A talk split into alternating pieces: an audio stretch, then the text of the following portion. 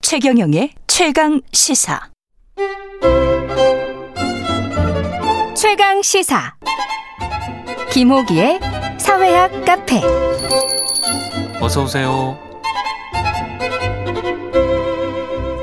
네, 뉴스의 이면에 있는 흐름과 우리 사회의 큰 담론에 대해 이야기해보는 시간입니다. 김호기의 사회학 카페 연세대학교 사회학과 김호기 교수님 나오셨습니다. 안녕하십니까? 예, 안녕하세요. 아니 미국 그 안식년은 언제 가시는 겁니까? 네, 저기, 예. 연수년? 네, 예, 9월 26일 날 출발. 9월 26일 날. 출발합니다. 네. 예. 그러면 요, 요즘은 1년 아닙니까? 어, 그런데 이제 제가 올해 초부터 나갔었어야 되는데 예. 예, 지금 코로나라서 아, 계속 미뤄졌다가 아, 이제 미국 대학은 뭐 주에 따라 다르지만 예. 이번 가을 학기부터 어, 완전히 정상화돼서요. 아 예, 그렇군요. 예, 예, 지금 그- 스탠퍼드로 가셨다가 예, 예. 그러면 언제 다시 돌아오세요? 12월 달에 들어오고 어, 아, 1년이 아니시군요. 네, 그러면 제가 올 초에 그냥 계속 예. 아, 예, 그러면 그- 그- 12월 초에 다시 돌아오셔서 하시면 되겠네. 김홍기 사양 앞에. 예. 몇 개월, 몇 개월 안 되네요. 예. 공백이. 예. 다행입니다. 예. 오늘 앙겔라 메르켈 독일 총리 이야기 갖고 나오셨는데요. 예. 메르켈 총리 곧 퇴진하죠. 예, 예. 퇴진합니다. 진짜 오래 독일 총리. 16년 동안 16년. 동안 해왔습니다. 예. 근데 독재는 아닙니다. 예. 16년 했지만 항상 합의로 총리가 된 되신 분입니다. 네, 예. 1954년생이시니까요. 예. 50대 초반부터 이제 총리를 맡아온 셈이죠. 예. 이게 몇 번 한 겁니까 이렇게 되면 16년이면 어, 이그 네 번째 한 것입니다. 그러니까 4년씩 하는 거군요. 예, 뭐 예, 독일 총선은 뭐 일반적으로 예, 사 년. 예, 4년 전후에 한 번. 사, 사, 십육. 와. 네, 엄청난 분이군요. 네. 게다가 동독 출신이었잖아요. 예, 태어난 거는 저기 그 서독 함부르크에서 태어났는데요. 예. 메르켈 총리 아버지가 목사였습니다. 예. 아, 그래서 어, 동독에서 그이 목회 활동을 하는 바람에 예, 어렸을 때 동독에서 어, 성장을 했었고 예예 예. 예, 야, 그리고 이런 거 보면 참 대- 통일될 때까지도 이제 동독에 살고 있었었죠. 통일될 때까지도 네, 예. 야 대단하네. 그리고 이제 통일된 다음에 이제 기민당에 입당해서요. 예, 예. 김인당 예. 그 그, 기, 예. 김인당은 기독교 민주 연합. 예. 연합. 예, 예. 독일의 뭐 대표적인 그이 김인당과 삼인당 있죠. 예, 보수 정당이고요. 김인당은 진짜 보수 정당인데. 예. 근데 이제 중도 보수에 좀 가깝습니다. 예, 예. 그쪽에 진짜 그 보수당과 우리 보수당은 많이 다르죠. 많이 다르죠. 왜냐하면 기민당은 좀 독특한 정당인데요. 예. 에, 기민당의 그이 정책 중에서 가장 널리 세계적으로 알려진 것이 사회적 시장 경제입니다. 예. 국내에도 좀 많이 소개됐는데요. 근데 이 사회적 시장 경제라고 하는 것이 시장의 자율성을 절, 이, 절대적으로 보장하는 것이 아니라 예. 시장이라는 것이 한계가 있기 때문에 예. 정부의 적절한 개입이 요구된다고 봤습니다. 그 골수 좌파 아닙니까? 예, 그래서 한국에서는 골수 좌파일 뭐것 그렇게 같은데. 이야기하시는 분들도 예. 있습니다. 예. 그러니까 미국의 민주당보다도 예. 오히려 독일의 기민당이 더 왼쪽에 있는 정당이다. 정책적으로는. 아. 그런데 이러한 사회적 시장 경제는 어, 그 전후 독일의 부흥을 이끌었던 콘라트 아데나워 수상 때부터요. 아. 계속 추진돼 왔었던 것이고요. 그렇군요. 예, 예. 그래서 우리 보수하고는 좀 상당히 좀 다르죠. 왜냐하면 그렇군요. 우리나라 보수의 경우는 좀 한국의 현대사가 반영돼 있는 것이긴 하지만 그렇죠. 그러니까 한 축에는 반공주의가 있고요. 다른 한 축에는 이제 신자유주의가 있죠. 음. 그래서 우리가 보통 안보 보수, 어, 시장 보수라고 얘기하잖아요. 박근혜 예. 정부는 뭐 대표적인 안보 보수 정부. 그렇죠. 예. 그리고 이명박 정부는 대표적인 시장 보수 정부였죠. 예. 그래서 어이 그러니까 뭐 유럽의 보수 정당들이 우리 보수 정당들하고 거리가 있지만 특히 음. 이 독일 기민당은 우리 보수하고는 좀 상당히 차이가 난다는 점을 예. 우리가 좀 주목해서 봐야 할 것 같습니다. 메르켈 총리의 리더십은 뭐 너무나 유명해서 엄마 리더십이라고 뭐 무티 예, 엄마라고 리더십이라고 예, 그렇게 많이 불리죠. 예. 그래서 예. 무티 리더십, 엄마 리더십 뭐 이렇게 불리는데 네. 다른 말로 하자면 돌봄의 리더십, 돌봄의 리더십. 그다음에 소통의 리더십, 경청의 리더십, 통합의 리더십. 그 뭐 16년 동안이나 총리로 그 독일 같은 나라를 잘 그것도 통일 독일 아니겠습니까? 이렇게 이끌 수 있었던 이유가 가참 궁금합니다. 예, 저는 메르켈 리더십이 이제 우리가 그이 엄마 리더십 음. 다시 말씀드리자면 이제 통합의 리더십으로 좀 널리 알려져 있지만 예. 또 다른 한편으로선 그 이 결단의 리더십도 있었습니다. 아. 어, 예를 들자면 다 기억들 하실 겁니다. 남유럽, 남유럽의 재정 위기, 예. 그 다음에 금융 위기, 그 다음에 2010년대 중반의 난민 위기. 그러네요. 일련의 위기를 다 메르켈 총리가 그러니까 사실 의지와 결단으로서 헤쳐나왔습니다. 그렇죠. 뭐 가장 대표적인 것이 2015년의 난민 위기죠. 예. 어, 과감하게 시리아 난민 100만 명을 받아들였습니다.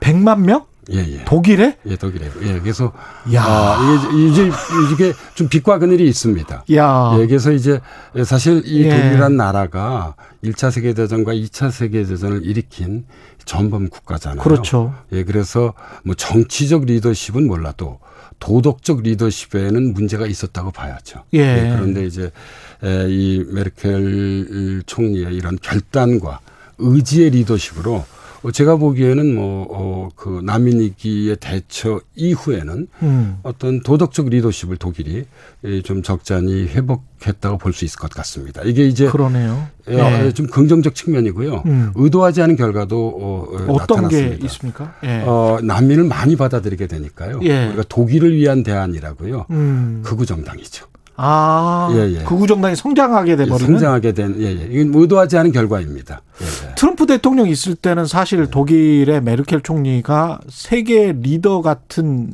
역할을 그래도 할 말은 하는 예, 예. 합리적인 그렇죠. 예, 예. 상식적인 그런 사람으로 좀 인식이 됐었잖아요. 예, 그러니까 트럼프 대통령이 뭐 포퓰리즘의 리더라고 한다면 예. 에, 메르켈 총리는 그 민주주의를 좀 대표하고 대변하는 네. 에, 리더로서의 어떤 그런 뭐 자리라고 해야 될까요? 위상을 좀이 갖고 있었습니다. 참 네. 특이합니다. 서구 리더십이 독일 총리한테 그래도 좀 갔었던 것 같아요. 그때는. 예, 이게 참 예. 역사라고 하는 게 알 수가 없는, 없는 것 같습니다. 예. 그 전에 왜 그 여성으로서 아주 유명한 지도자들은 마가렛 대처, 힐러리 클린턴 뭐 이런 사람들이잖아요. 음, 이렇게 이, 이좀 수사를 붙일 수 있을지 모르겠습니다. 예. 마가렛 대처는 철의 재상이잖아요. 네, 예. 철의 여인 예. 이렇게 불리기도 했는데요.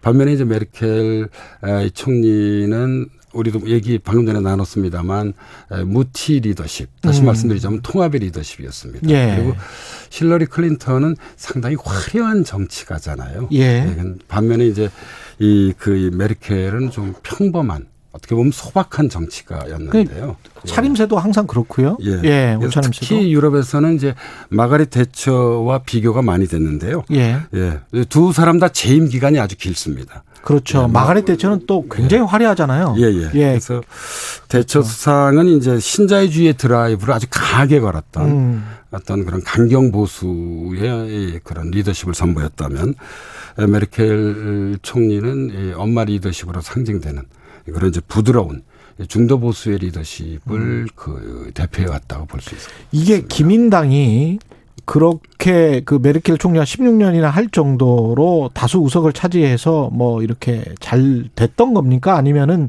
연정을 하면서 이게 꾸역꾸역 어 어떻게 그 미국과 비교해 보면 예. 어, 이 대통령제와 내각제의 차이도 어, 우리가 주목해 봐야 합니다. 예.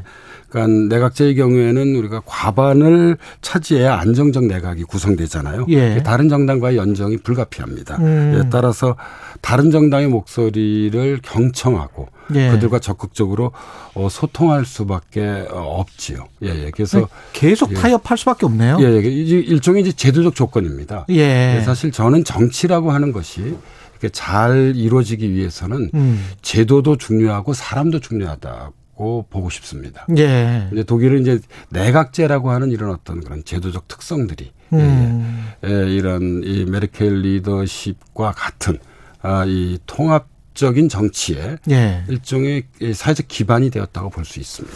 지난번에 제가 그 경제쇼 하면서 이슈 오도독 하면서 정봉구 박사님이 그런 이야기를 하시던데 독일 같은 경우에 한 번 이렇게 합의가 되면 그러니까 하기 전까지는 합의하기 전까지는 굉장히 치열하게 치열하게 네, 토론 토론하지만 한 번 합의가 되고 그거를 실행할 때 또 딴소리 하면 완전히 그 조직이나 사회에서 아웃이라고 그러더라고요. 예, 일단 결정된 것은 예. 존중하는 것이 좀 오래된 어떤 독일의 문화적 이 전통이라고 볼 수 있죠. 그렇게 또 교육을 또 시키고 예, 예. 초등학교 때부터 그런다고 하는데 예.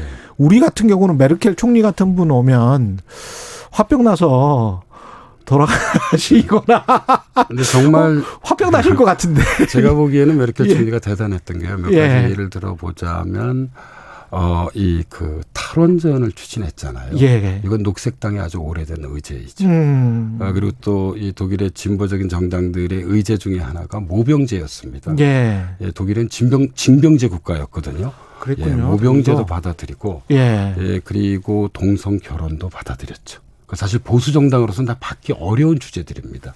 골수 좌파 맞네. 예. 그러니까 이, 예. 이 그래서 메르켈 총리의 장점 중에 하나는 예. 어, 메르켈 총리는 이 과학자 출신의 총리입니다. 예, 아, 자, 예, 예, 그, 과학자군요. 예. 그래서 자연과학자입니다. 예, 그래서 전 오히려 어떤 그런 이 그 과학에 대한 훈련들, 음. 그러니까 과학에 대한 훈련에서 가장 중요한 것은 합리성이잖아요. 그렇죠. 예. 국민 전체의 의견을 모으는 어떤 그런 합리적인 이 정치 문화에 대단히 익숙했고 음. 이러한 정치 문화를 자기 정치 속에서 실천했던 어, 정치가로 우리가 어, 평가할 수 있을 것 같습니다. 이런 총리가 물론 뭐 다른 정치 체제여서 뭐 대통령도 있고 총리도 있고 그러는데 총리가 주로 이제 국정을 운영하는 그런 스타일이잖아요. 내각을. 그렇죠. 예, 독일 예, 같은 예, 경우는 예. 대통령은 좀 상징적 존재죠. 상징적 존재고, 독일 그건, 대통령은. 예, 예. 뭐이 외교에 관해서 좀 관여를 하는 예. 그런 상징적 존재죠. 예. 이게 우리 정치에 어떤 던지는 의미 16년 17년의 메르켈 총리의 리더십이 어떤 의미가 있다고 보십니까? 이게 참 쉬, 쉬운 문제는 좀 아닌 것 같습니다. 예. 왜냐하면 어, 이, 뭐, 적지 않은 분들이, 예, 우리 사회에서 이제 통합의 리더십이 절실하다고 이야기를 합니다. 예. 뭐, 맞, 맞는 이야기죠. 예. 어, 현재 대한민국은 둘로 갈라져 있습니다. 그 찢겨진 공동체를 하나로 묶어야 하는데, 음. 근데 제가 보기에는 일방적으로 통합을 강조하는 것만이 능사는 아닌 것 같습니다. 음. 어, 저는 통합은 이, 이 봉합 이상의 것이죠. 예. 네, 그래서 통합의 방향이 중요하다고 저는 생각하는데요. 그 방향이 개혁이 돼야 한다고 생각합니다. 그렇죠. 네, 다시 방향성은 분명히 말씀드리자면, 있어야죠. 예. 예. 서민들의 예, 사회적 약자들의 예, 경제 사회적으로 어려운 분들의 삶의 질을 아, 이 개선하고 개혁하는 음. 개혁으로 나가는 통합의 리더십 예. 이런 것이 우리 한국 사회에 던져주는 의미인 것 같습니다. 제가 하나만 더 말씀드리자면 음. 예. 독일식 제4차 산업혁명을 우리가 인더스트리 4.0이라고 그렇죠, 얘기하잖아요. 그렇죠. 역시 메르켈 총리가 그랜드 플랜을 만들고 추진했습니다. 이런 게 저는 진짜 개혁인 것 같아요. 그렇죠. 예. 그래서 예. 어떤 그런 개혁이라고 하는 방향성을 가진 음. 통합의 리더십. 예. 뭐 이게 우리 사회에 좀 필요하지 않나 하는 생각을 가지고 있습니다. 통합을 하지 않으면 또 인더스트리 4.0처럼 고용이나 일자리가 불안정해지는 그렇죠. 예, 네, 음. 그런 예. 것들을 또 설득할 예, 수가 예, 없죠. 끊임없이 이것이 이제 노사 협의나 노사 합의를 예. 만들어 가야 어, 할 것입니다. 예. 그렇죠. 혁신을 해 가면서 우리가 또 일자리도 지켜가고 또 합의도 해야 되고 또 교육도 해야 되고 이 메르켈 총리 같은 리더십에 가까운 후보가 있습니까? 우리 눈에 띄지는 좀 않는 것 않죠? 같습니다. 그러니까 이 알았을 지- 것 같아요. 예, 지난 네. 시간을 돌이켜 보면 예. 저는 아마 김대중 대통령 리더십이 메르켈 정도. 어, 리더십하고 좀 비슷하지 않았나. 왜냐하면 예. 에, 김대중 대통령 같은 경우에는 대통령이 취임하자마자 과감하게 음. 그러니까 이 보수 세력 출신의 정치인들도 등용을 적잖시켰죠. 물론 뭐 네. 이게 DJP 연합이라고 하는 그렇죠. 그런 예. 조건이기도 했습니다만 음. 근데 이 김대중 정부 이후에 우리 사회에서 통합의 리더십을 문뭐 그렇게 크게 발휘된 것 같지 않고 예. 어, 통합의 리더십을 그 대표하는 정치가도 크게 눈에 띄지는 않습니다. 예. 그러나 이제 에, 여야 모두 11월 초에 음. 지금 대통령 후보를 결정을 해야 되잖아요. 음. 예, 민주당은 10월 초, 예. 그다음에 국민의힘은 이제 에, 11월 초에 결정을 하는데 음. 그 다음 시간에는 어, 대선까지는 중도 세력을 위한 통합의 메시지를 강력하게 타진할 것 같습니다. 야. 예, 왜냐하면 이제 누가 더 많은 중도 세력을 이끌어 드리냐가 예. 대선의 어떤 성패를 가리기 때문에요. 음. 메르켈 리더십에 대한 관심이 그때 저는 예. 11월 이후에 음. 에, 크게 각광받지 않을까 조심스럽게 예, 예상해 봅니다. 예, 6616님, 김호기 교수님 정말 아쉽네요. 우리나라 인문학 교육이 꼭 필요하기 때문에 널리 자주 강의해 주시면 너무 고마울 것 같습니다. 신윤아 드림. 뭐 이분 외에도 많은 분들이 아쉽다고 문자 보내주고 계시는데요. 다음 주에 한 번 더 교수님 만나 뵙고 지금 약속을 하셨어요. 12월 초에 또 돌아오시면 예, 하시기로. 예. 지금까지 연세대학교 사회학과 김호기 교수였습니다. 고맙습니다. 네, 감사합니다. 예, KBS 1라디오 최경영의 최강 시사 듣고 계신 지금 시각은 8시 45분입니다.